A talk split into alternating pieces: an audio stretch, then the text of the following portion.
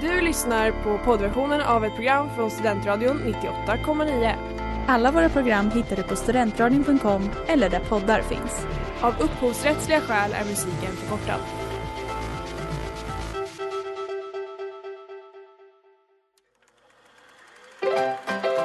We were on a break!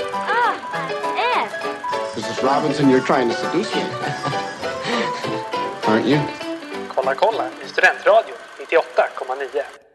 Hej och varmt välkomna till Kolla kolla på Studentradion 98,9. Vi sänder varje onsdag klockan 15. Idag i studio 1 frågetecken Ja. på Studentradion är det jag, Klara Dahlgren och Erik Wallmark. Hej.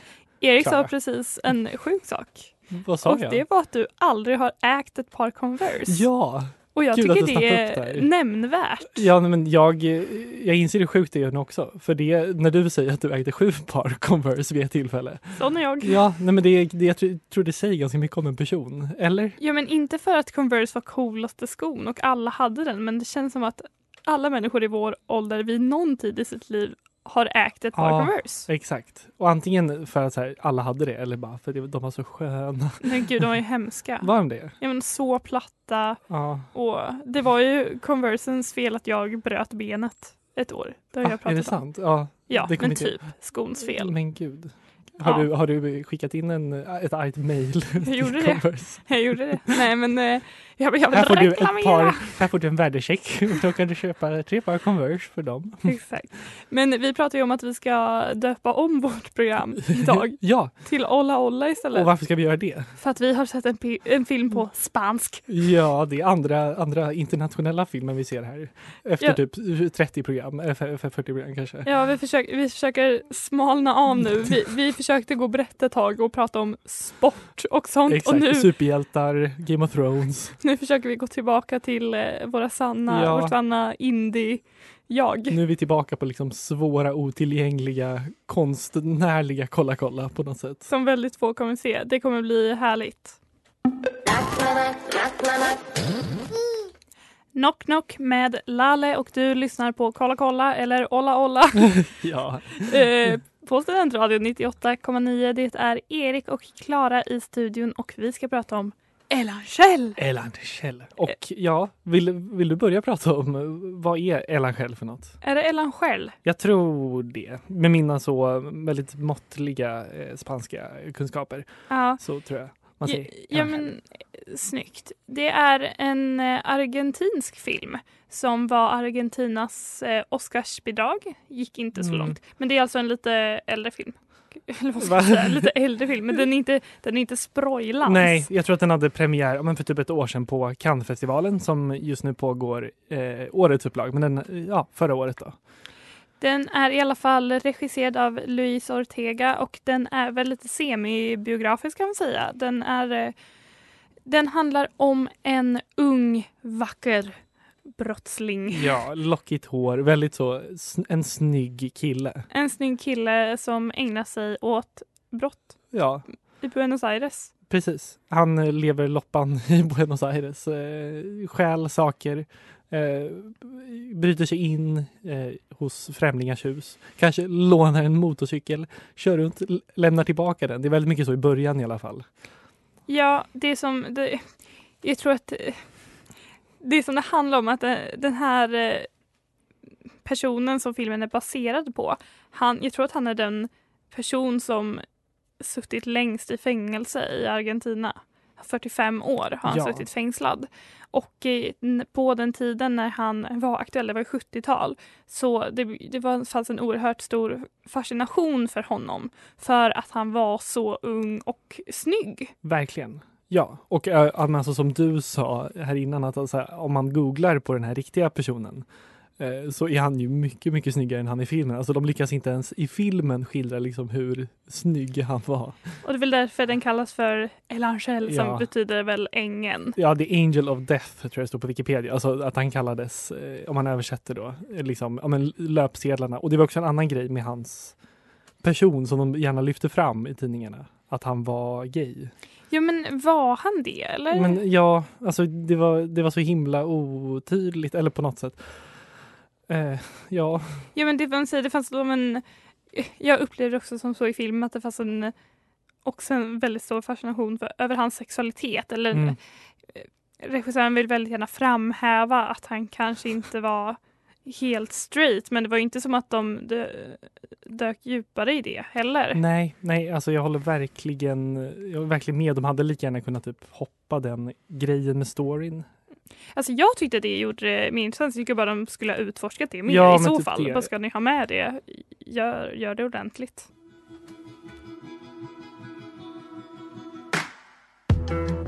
Woman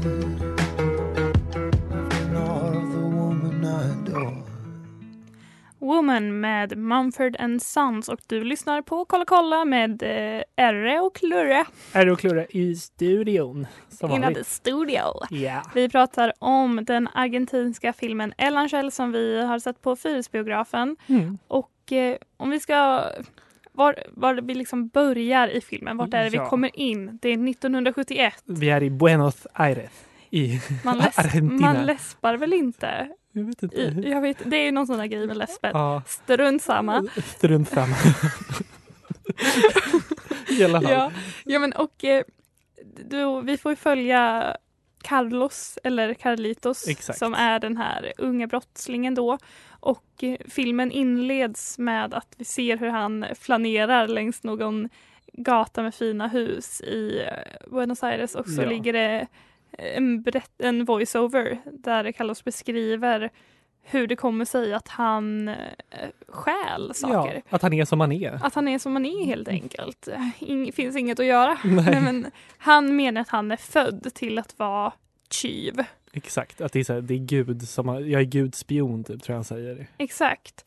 Och eh, det man förstår redan i den första scenen där han då bryter sig in i, ett av de här, i en av de stora villorna och det är att han, han har en nonchalans Jaha, över sig i nästan allt han gör men särskilt i, i de brott han genomför. Alltså, det är som att han bara oj, fint hus. exakt. Går in, Ja. sätter på en CD-skiva, en Ja, LP-skiva, LP-skiva. dansar lite, kanske kollar lite i några lådor. Alltså, det är som, hans brottslighet är som präglad av en nyfikenhet till en början i alla Ja. fall. Det finns inget våld, upplevde inte jag det som i alla fall. Det kändes nästan lite oskyldigt på Mm. ett sätt. Jag håller med, men alltså, det inbrottet han gör alltså han, han verkligen så bara tar sig in i ett fint hus, browsar lite, alltså det är väldigt mycket så kolla hur det ser ut här, för han har ju kanske inte samma då liv som de hus han bryter sig in i. Så att säga. Han bor ju inte lika fint. Känns som, ja, det är mer som en liten sightseeing av de här fina husen. Typ. Kanske plocka med sig någon liten grej. Det han säger också är att han, eh, att han bara lånar saker och att han sen lämnar tillbaka dem. Till Mm. exempel han kanske tar en tur i en bil och sen så ställer han den någonstans med nycklarna i så någon annan kan göra det mer all, allvarliga Ja. brott- brottet. Han vill inte vara ansvarig på något sätt. Liksom. Han vill Nej. inte bli påkommen i alla fall. Det är väl snarare det det handlar om. Men och det är också den här när hans brottslighet möter hans föräldrar som han beskriver som väldigt goda människor. Hans Mm, pappa det. säljer dammsugare Ja. Alltså man vet jag inte vad mer men man förstår att han är väldigt älskad av sin familj, att han kanske har. Han verkar ju ha problem. Ja, han, är har ju precis, problem uppenbarligen. Precis. Han har väl bytt skola också när vi, när vi kommer i, in i den här storyn, i berättelsen. Så har han precis flyttat till, till sin ställe, bytt skola typ. För att han ställer till med trubbel Ja, överallt där Det han är är. väldigt mycket så klyschigt, nästan så, ja, bara he's a troublemaker. Ja, he's men never gonna fit in. Men att han alltid har det här lite, han, han ser ju väldigt glad och oskyldig ut. Ja, Ja, men hans mamma frågar var fick du tag på det där? Sen, jag har lånat det. pussa Eller- mamma på kinden och sen så liksom är det inget mer med det. Ja, det är väldigt mysigt. Ja men det är väldigt mysigt. Ja och hur han beskriver också som att saker han snor att han gärna ger bort dem ja, till andra. just det. Ja, men vad är det som händer sen då? Eller liksom hur, hur förändras det här? Ja men sen så träffar han Ramon Ja. på sin nya skola på Ramon. yrkesgymnasiet. Och eh, Ramon leder ju in eh, Carlos på en annan typ av brottslig bana. Ja, eh, precis. Det börjar väl lite där också som lite oskyldigt, lite små stölder och sen så eh, blir det lite mer och mer, det växer så att säga. Ja men det, det är också att vi förstår att Ramons pappa har eh, suttit i fängelse. men det är också, han säger ungefär, när han har sett Carlos då så säger han det du gör är otroligt men vi måste träna dig. Ungefär.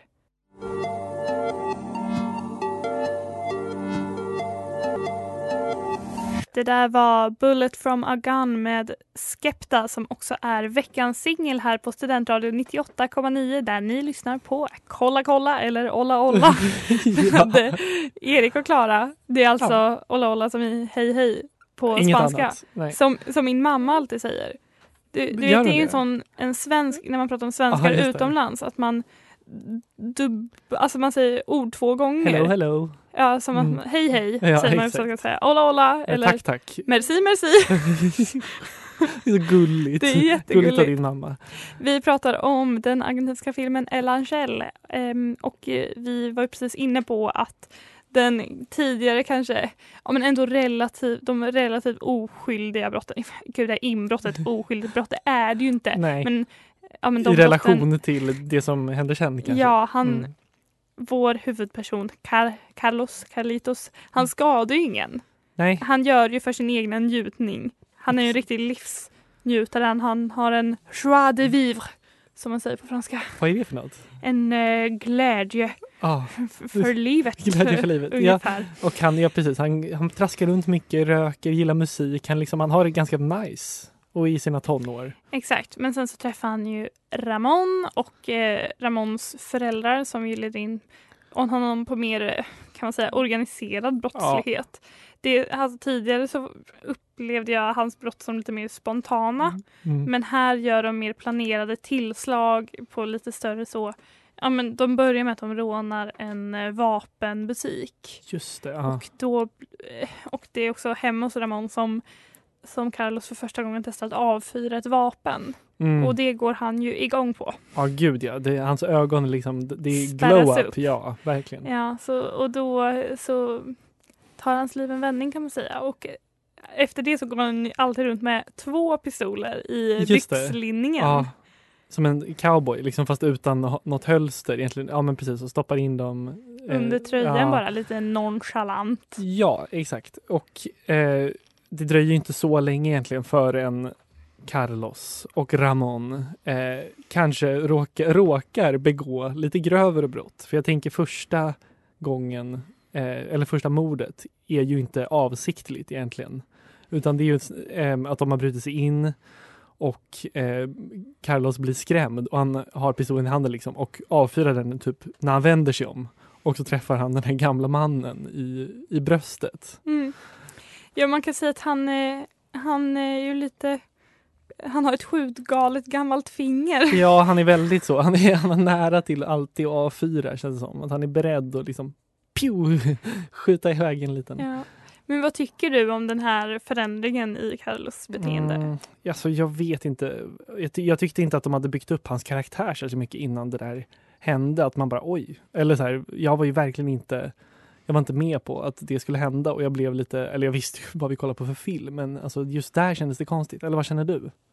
Ja, men det som man slås av är alltså hur oberörd han är av sina brott. Ja. Och det, jag vet inte om jag, man trodde det riktigt. Men och det får ju också en ganska stor betydelse i resten av filmen också.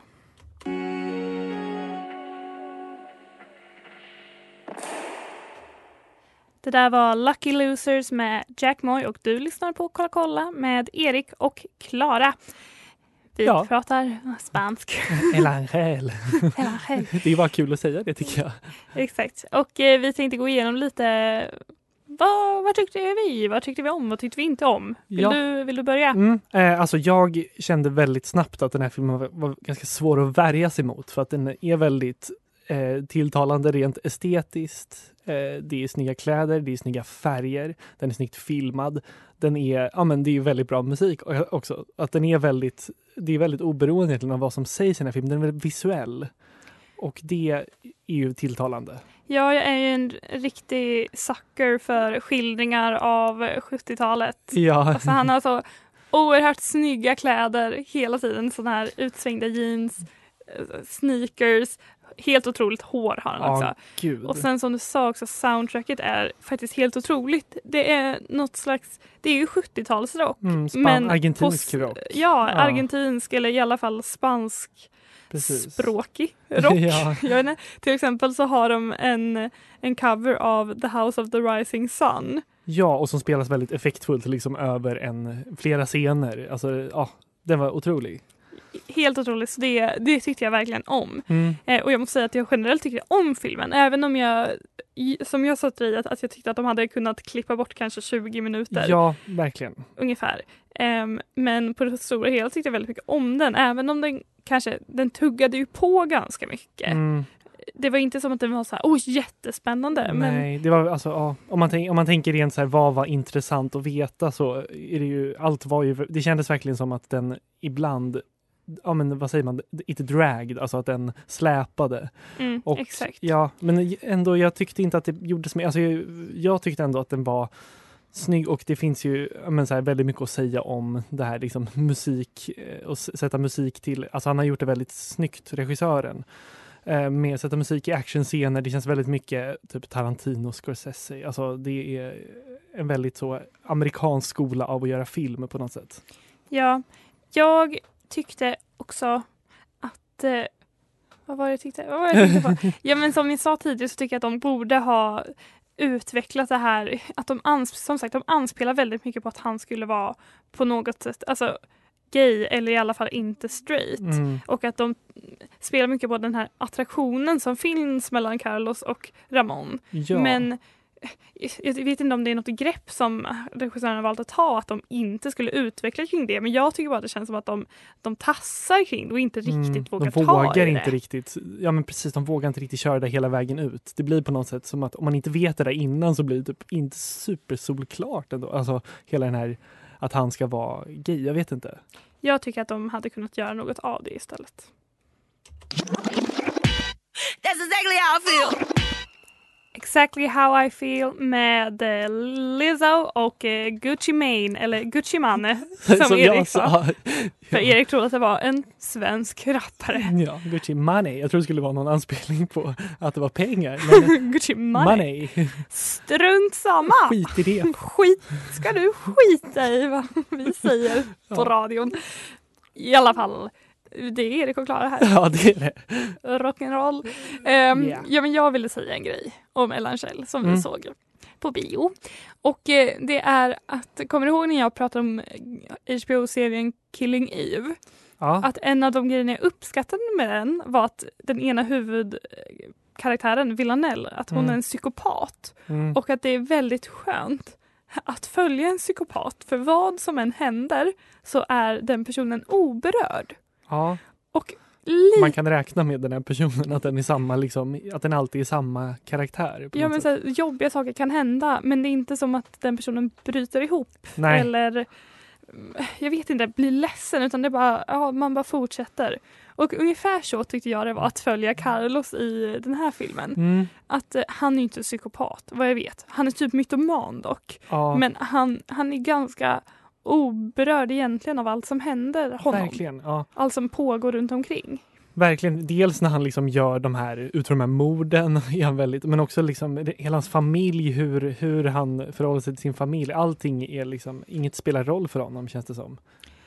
Nej exakt. Ehm, och, eh, och det jag tänkte på var att det du sa när Mm. vi kom, kom ut från biografen var att den är ju extremt eh, romantiserande.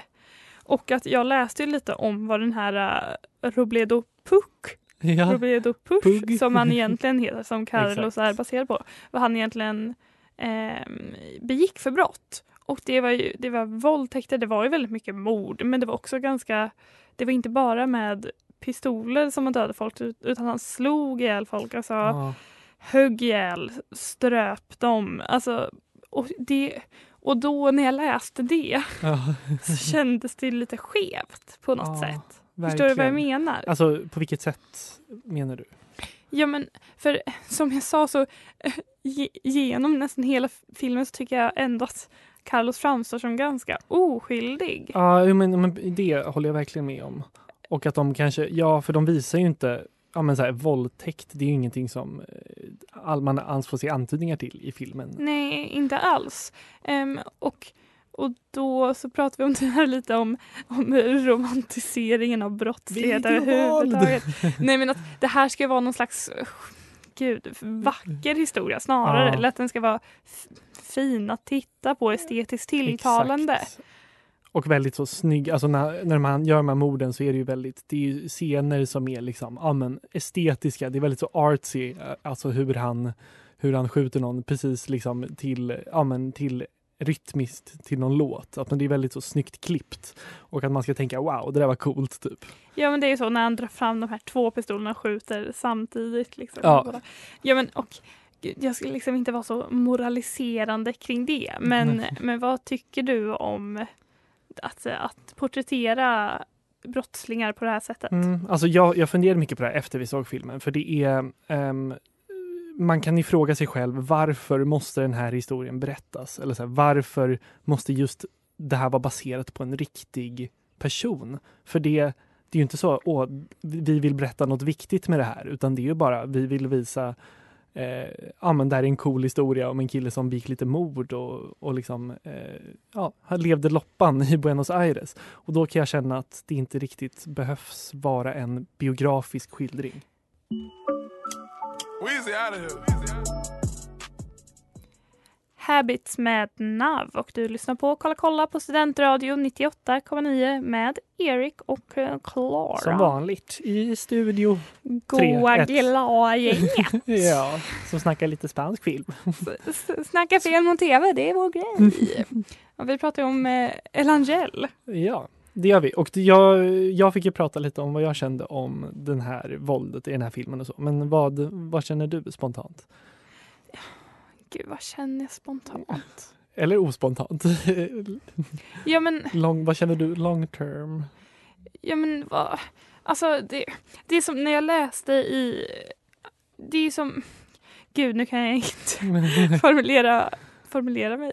Nej, men att, eh, att det känns ju lite märkligt att de använder den här storyn på det här sättet som de gör. Mm. Att man skalar bort allt det fula och bara tar med det snygga, det som passar storyn. Och ja, Ja. det jag tänkte säga, nu kommer jag på det, att det var att eh, jag som jag förstått det när jag läst på lite obskyra sajter är att han, personen som den är delvis baserad på, Mm. att han är inte glad Nej. på Luis Ortega, regissören alltså. Och han menar så här, fast det här är inte min story. Ni kan Nej. inte applicera det här på mig.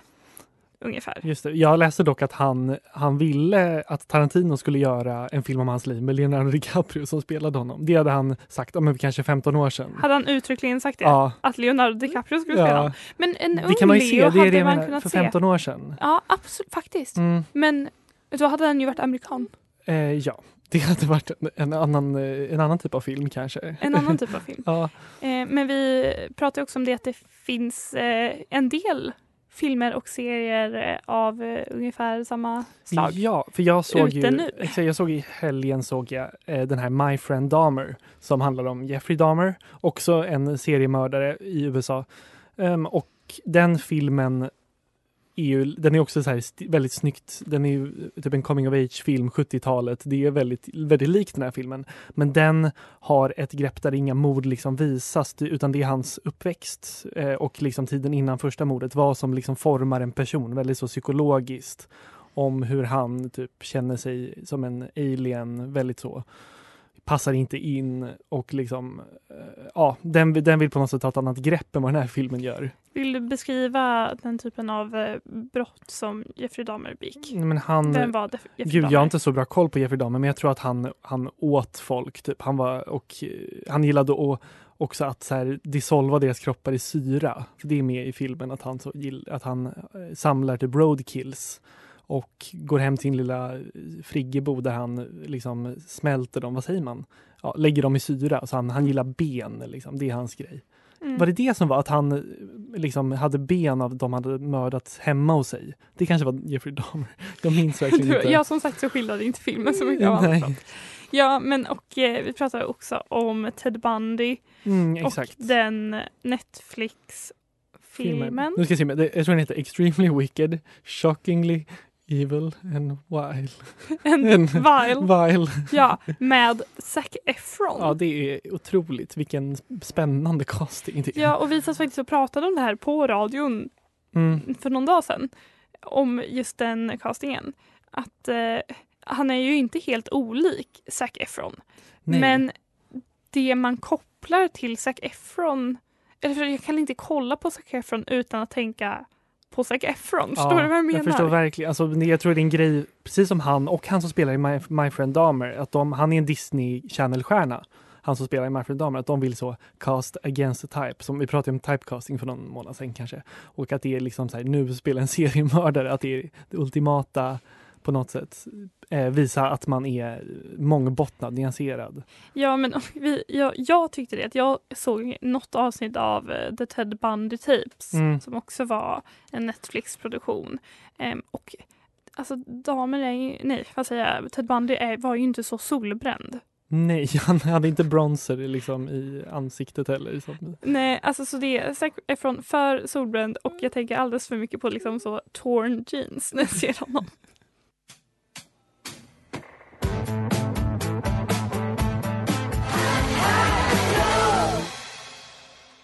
High Low med The Black Keys och du lyssnar på Kolla kolla I på Studentradion. Studentradion. 98! Kom igen! Ska vi göra Fylla Görandes? Och det där var vår nya jingel Ja. Som vi har gjort. ja, vi kontaktade dem och de ville skriva den åt oss. Så Mm. ja. Erik, du ville prata om någonting. Men jag eh, känner att vi eh, måste ändå prata lite om vad som kommer. Det är inte så lång tid kvar till sommaren och det kommer lite filmer. Det är lite av en biosäsong i sommar och tv-säsong. Ja, är det bara jag eller har det varit en liten torka? Det har varit en torka. Det har ju varit som man säger i, f- i nyhetsvärlden tv-säsongen i vår. Och det har inte kommit så mycket nya filmer utan nya, alltså de nya säsongerna har haft premiär, vilket är typ mars, april, maj. Men sen, nu va, i juni, slutet av maj, då börjar det komma lite grejer igen. Och här om dag, igår tror jag, så hade den här äh, filmen som heter The Dead Don't Die eh, premiär på Cannesfestivalen som är Jim Jarmers nya film och det, den har den eh, sjukaste casten. Om man får läsa upp den? Ja. För det är otroligt. Det är Bill Murray, det är Adam Driver, det är Tilda Swinton, det är Chloe Sevigny, det är Steve Buscemi, det är eh, Selena Gomez, det är ja, Iggy Pop. Det är ett, ett gäng. Jag hade först tänkt säga ja, alla coola människor till Ja.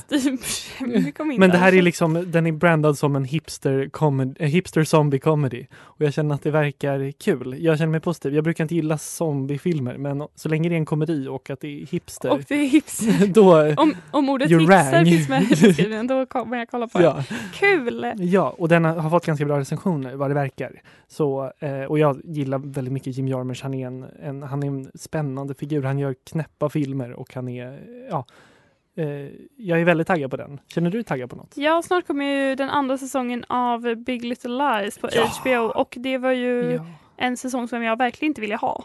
Nej. Men sen så drog de in Meryl Streep och då, vad ska jag göra? Ja, och då exakt, you had me at Meryl. Jag hade med Meryl som man brukar säga. Eh, ja. Men det känns kul och uh, ungefär i samma veva så kommer också den tredje säsongen av Handmaid's Tale. Och som jag förstod det så skulle de släppa flera avsnitt på samma gång. Ah, så, så inte som HBO brukar göra, utan de ransonerar, där de ransonerar ut ett i veckan. Ja, nej, men grejen är att det är Hulu Just det, det som- är inte HBO som gör det. som gör den här säsongen. Ah. Eller om de har gjort alla säsonger. Jag vet inte, det är oklart. Men det kommer bli jobbigt, som det brukar vara med Handmaid's Tale.